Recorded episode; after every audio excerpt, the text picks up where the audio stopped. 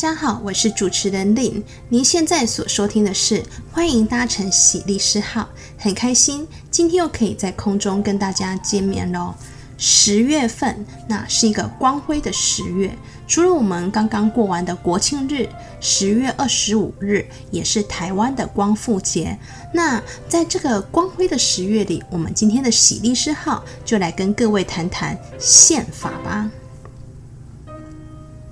一个国家的根本大法就是宪法。我相信很多人小时候应该都有念过那个法律位阶的金字塔图，它最上面是宪法，中间是法律，最下面才是行政命令。那宪法它既然是在最上面，我们可以想象它就是具有非常高的一个价值。可是为什么在平常的生活里，大家好像都感觉不出宪法的重要性呢？诶，老实说，我们对刑法、民法，甚至说行政法还比较有感觉。至少我们知道说要去告谁，谁犯了什么罪，或是要请求国赔等等，这些都会跟刑法、民法、行政法有关。可是宪法感觉一辈子都不会碰到宪法啊。至少我们遇到事情的时候，你不会说，诶，我是根据宪法第几条、第几条对你行使权利。那为什么大家平常不太会去使用宪法，我们却还要说宪法很重要呢？这是因为啊，我们在一生下来就受到整个宪法的保障，你根本不会感觉出宪法的重要性。这个有点像是什么呢？有点像是我们一出生，很多现在不是有什么手机世代、网络世代，对你来说，出门你随时可以行动上网，可以在车上，可以在餐厅，或者是说任何地方你都可以说话聊天，因为它非常方便，所以你根本不会感觉出说，诶，手机啊或是网络的一个重要性。你每天就是习惯的性的把手机带出门，要联络人的时候拿起手机。一切都是这样的自然，跟一切都是这样的日常。但是如果说有一天你的手机被偷走了，或者是说可能地震导致网络大断讯，这时候你就会对可以行动上网的手机非常有感了。你会发现当下自己会非常的彷徨，因为你想要联络家人的时候，可是你不知道该怎么办。这时候也才会体会出，原来手机有网络对我们来说为什么会如此的重要。那同样的啦，宪法就有点像是我们一般手机可以上网一样，我们太太太太习惯它的存在了，导致我们不会去想说，诶，那如果没有这个宪法的保障的时候，我们到底会失去哪些呢？我们也不会去想说说，诶，那个没有宪法保障时代的我们是怎么样的一个情况？哪些人为了让我们拥有宪法的保障，曾经做过了哪些的努力？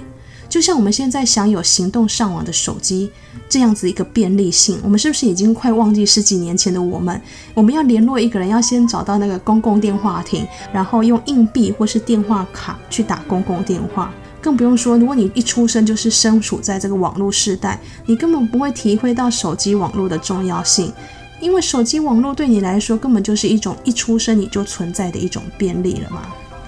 好啦，那现在。我们就了解，其实我们是因为太习惯受到宪法的保护，导致我们感觉不出宪法存在的重要性。那我们接下来就要来解释宪法到底是什么。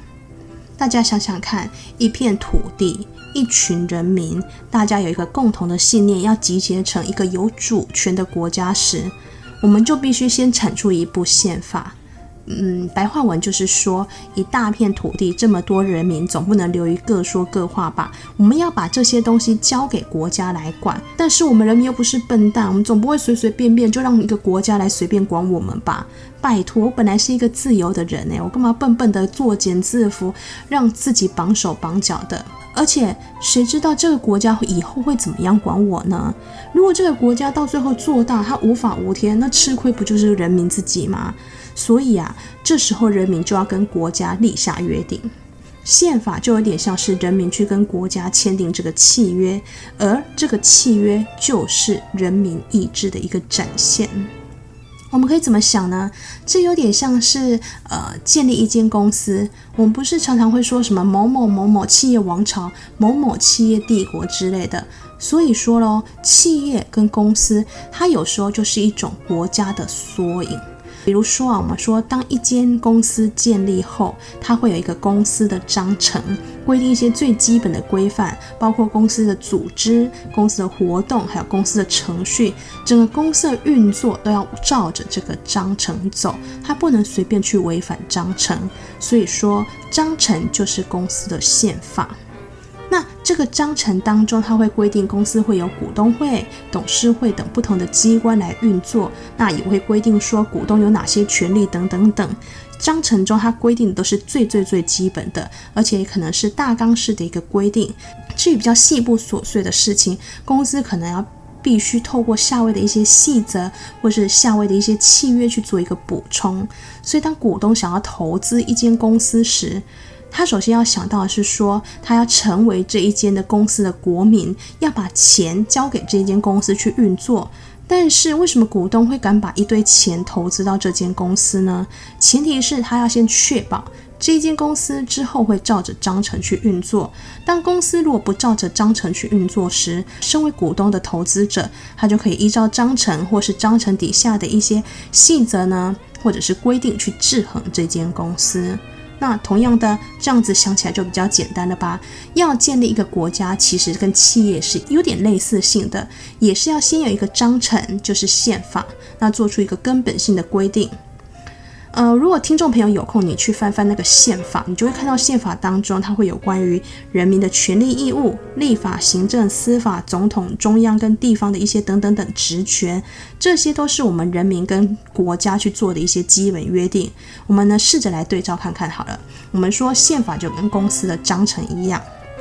那人民的权利义务就是各个股东的权利跟义务，总统、行政、立法、司法、监察、中央、地方职权机关的权限。就是公司下辖的一些股东会，或是董事会、监察人等不同的机关。毕竟，一个国家它要处理这么多的事情，它就必须有不同的机关去帮它处理不同的事务。那这样，我们是不是就把一个呃公司跟国家可以做一个相互的对应，也可以比较好理解了？好，那接下来这个国家接下来如何运作，就是要照着跟人民签订好的契约走。国家不可以随便违反这个契约。那我们跟国家签订的契约当中，除了约定这个国家机关的职权分配，我们最会担心什么呢？刚刚也有讲过，我们最担心就是这个国家可能在执行政策或是维持社会秩序时呢，可能是滥权，或者是说疏失，会对我们的基本权利之造成侵害。所以，我们也必须在宪法中约定人民基本权利的保障。我们就会跟这个国家说，诶，这些基本权利是不容侵犯的最低限度保障，你这个国家必须要遵守。这对我这个人民来说是非常非常重要的一件事。同时呢，这也就是为什么我们会常常听到什么平等权、人身自由、言论自由等，也常会听说言论自由、人身自由，自由最可贵了。一样的道理，很多人因为出生以来就是一直习惯在这样的一个自由风气国家，你会觉得这个跟我们的空气啊，还有手机网络一样，太习惯了。基本上有时候你很可能感觉不出基本权利的重要性。为了让听众朋友可以感觉到宪法的一个高位阶性，还有一个基本权利的重要性，我们就来举一个例子好了。哦，假设是人身自由好了，宪法的第八条第一项规定说，人民身体的自由应予保障，除现行犯的逮捕由法律另定外，非经司法或警察机关依法定程序，不得逮捕拘禁；非由法院依法定程序，不得审问处罚。非依法定程序的逮捕、拘禁、审问、处罚，得拒绝之。这是宪法第八条的第一项规定。这代表着是说，人民的身体自由不是国家机关你想带我走就可以把我带走的，除非我这个人是现行犯，或者是说你有法律的依据，也就是你这个国家必须有凭有据，你不是想带走我就可以带我走我，我不是可以随便被消失的。那接下来我们就来讲说宪法条文，因为它是一个很笼统，一个国家跟人民的约定。它条文内容多半都会很简洁，像是我们也知道说，一般我们以前都有念过什么人民有集会结社自由啊，人民有居住迁徙自由，人民有信仰宗教的自由，这样的简单条文，它可能需要被具体化吧？啊，不然这样子讲这么简单，谁能理解它到底有什么具体的内涵？这就是为什么我们必须要学习整个法律金字塔的一个三位阶，由上而下是宪法、法律跟行政命令的原因了。也就是说，我们必须透过立法院立法。立法院是一个国家机关嘛，那立法委员是人民自己选出来的，这些立法委员就成为人民的民意代表。这些民意的代表，他必须透过立法程序，根据宪法的条文去做出细部的一个法律规范。然后呢，这些法律规范出来之后，行政机关不是要执行吗？那行政机关在执行的时候，又要得到一个立法院的法律授权，去做出一些行政命令，这样行政机关在执行的时候，才可以很有效率的去达到它的行政目的。你会发现呢，这些都是环环相扣的。行政命令它必须得到法律授权，立法也必须根据宪法条文去做一个法律规定。我们举个例子来看好了，有人说啊，那你既然说人身自由是受到宪法保障的，人身自由很重要，这样我知道了。可是你可以告诉我吗？为什么疫情期间政府或是国家它可以把人民任意的隔离呢？说隔离就隔离，难道这样的手段是对的吗？我又不是现行犯，国家凭什么把我隔离呀？面对这种疑问，我们就必须先来解释，它可能根据的法律会是什么？像是疫情的隔离，它根据的就是立法院所立法的《传染病防治法》第四十三条跟第四十八条的规定。那在这规定当中，它就规定说，地方主管机关如果接获传染病或是疑似传染病的报告的通知的时候，应该迅速去检验、诊断、调查传染病来源或采行其他的必要之措施，并报告中央主管机关。主管机关对曾与传染病病人接触或是疑似被传染者，得予以留验，必要时并得令迁入指定的处所检查，施行预防接种、投药、指定特定区域实施管制或隔离等必要的处置。有没有？你有没有发现？这就是强制隔离人身自由的一个限制，它是依据一个法律的规定，而这个法律呢，正是由人民自己选出来立法者，也就是人民选出的民意代表，代表多数人民去做出的一个法律规定。这样的法律规定，它的立法到底是合理跟不合理？对是不是合理，这也是可以被解释的。怎么样解释呢？我们其实也有一套机制，就是我们去透过哎大法官解释宪法。如果对这个条文在个案上或裁判上适用上可能产生疑虑，人民只要符合一定的程序，他是可以去申请大法官来解释宪法的。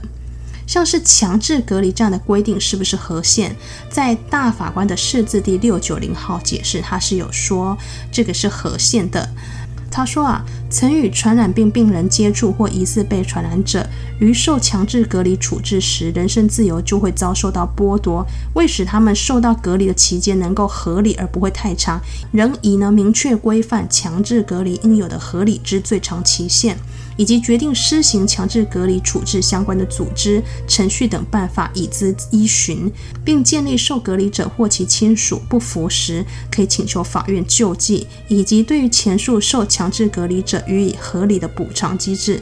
也就是说，法国大法官在这个释字第六九零号解释，他认为这种强制隔离是合宪的。可是呢，合宪是合宪，大法官也认为我们的立法机关呢，必须在立法上再做一点调整跟努力，要求立法机关必须针对合理的期限，还有如果因为这样子的情况人民不服的时候，可以给人民有一个法律上的救济跟一定的补偿。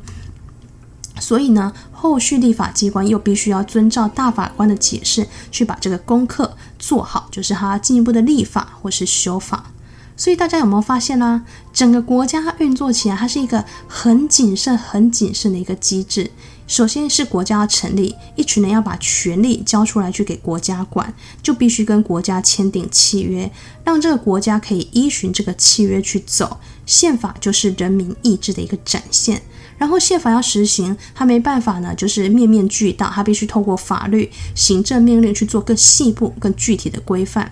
但是人民选出的民意代表在做立法的时候，难免会有疏漏，难免会有犯错。这时候，当发生了疑虑的时候，符合一定程序下，人民是可以透过大法官来解释宪法。大法官有时候会认为说，诶，这个法律规定合宪，但是呢，可能要怎么样怎么样再做一点指导或修改，要求立法机关再多做一点功课，把法律修到更完善。那当然，大法官也有可能认为说，诶，你立法机关根本做出来的法律就是违宪呢。啊？怎么连这个都做不好呢？哎，那不然法律就让它失效吧。所以宪法很重要。因为啊，国家所有的行为你都必须要去遵照法律。我们现在享有人身自由不会随时被消失，或是我们现在享有言论自由不会有言论动不动就被屏蔽，或是文字狱等等，是因为我们的国家还有在遵守对人民的这个承诺，他有遵守这一纸跟人民签订的这个契约。但是啊，因为宪法是非常一个上位的概念，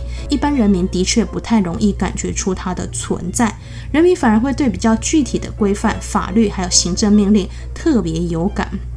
这有点像是我们现在身处在网络时代，我们不会觉得说，诶，外面可以上网这件事很重要。出门可以上网，感觉好像就是应该了，因为我们觉得这件事就是上位。但是我们对下位具体的网速还有网络的流量，我们会特别有感，这就是上位跟下位的差别。所以跟宪法的感觉也是一样的。希望大家透过今天的节目，可以稍稍理解我们宪法的重要性。至于我们刚刚节目当中有提到大法官，他是宪法的一个守护者，具有解释宪法的一个权利。我们我们有机会在节目呢，可以再来谈谈什么叫做大法官。今天的节目呢，就先到这里喽。